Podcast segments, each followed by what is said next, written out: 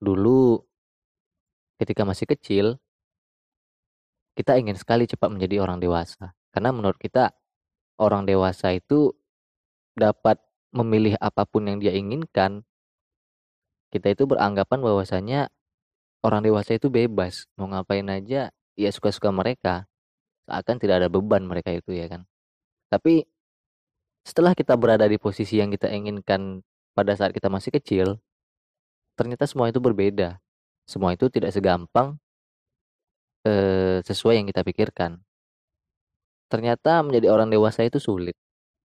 Kita harus bisa menentukan pilihan dalam waktu yang singkat. Kita harus bisa mengambil sebuah keputusan dalam keadaan genting apa pun. Aku benci jadi orang dewasa. Karena menurutku aku belum pantas atau aku belum siap. Karena sampai saat ini aku masih saja sering bingung memilih A atau B, memilih C atau D, atau aku juga masih sering bingung dalam mengambil keputusan gitu. Mau belok kanan apa mau belok kiri? Aku masih belum bisa memutuskan secara cepat. Aku belum bisa menjadi orang yang bisa tersenyum dikala duka menyerang. Aku masih belum bisa menutup rasa luka dengan sebuah tawa gitu.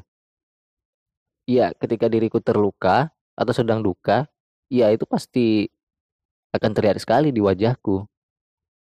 Iya, kalau ditanya lagi, apa alasanku benci menjadi orang dewasa ya itu gitu. Aku benci karena aku harus memilih.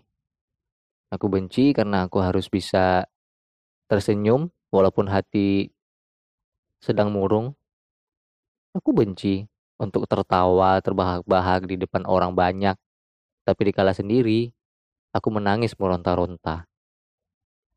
Tapi sekuat apa pun aku menolak untuk menjadi dewasa, kehidupan selalu punya cara untuk mendewasakan kita. Dia hadir dengan membawa cobaan, membawa ujian, membawa tantangan, dan rintangan, ya semua itu hadir seolah mereka itu saling bahu membahu dalam mendewasakan kita masing-masing. Tentu dengan cara yang berbeda. Mungkin tantangan yang ringan menurutku bisa jadi berat menurut kalian. Dan tantangan yang sangat menyakitkan, sangat menguras air mata, tapi itu bagi kalian hanya biasa saja. Ya setiap orang punya porsinya masing-masing, setiap orang punya eh, tingkat kesabaran yang berbeda. Begitulah hidup. Sehebat apa pun kita, sekuat apa pun kita, pasti selalu ada cara dapat membuat kita itu terjatuh dan membuat kita tertawa. Tapi itulah bagian terindah dari perjalanan menuju kewasaan. Semoga kita semua dapat menjadi orang-orang yang memiliki mental yang dewasa yang dapat eh, yang dapat apa namanya sabar ketika harapan tidak sesuai dengan kenyataan ketika orang-orang yang tersayang justru meninggalkan gitu.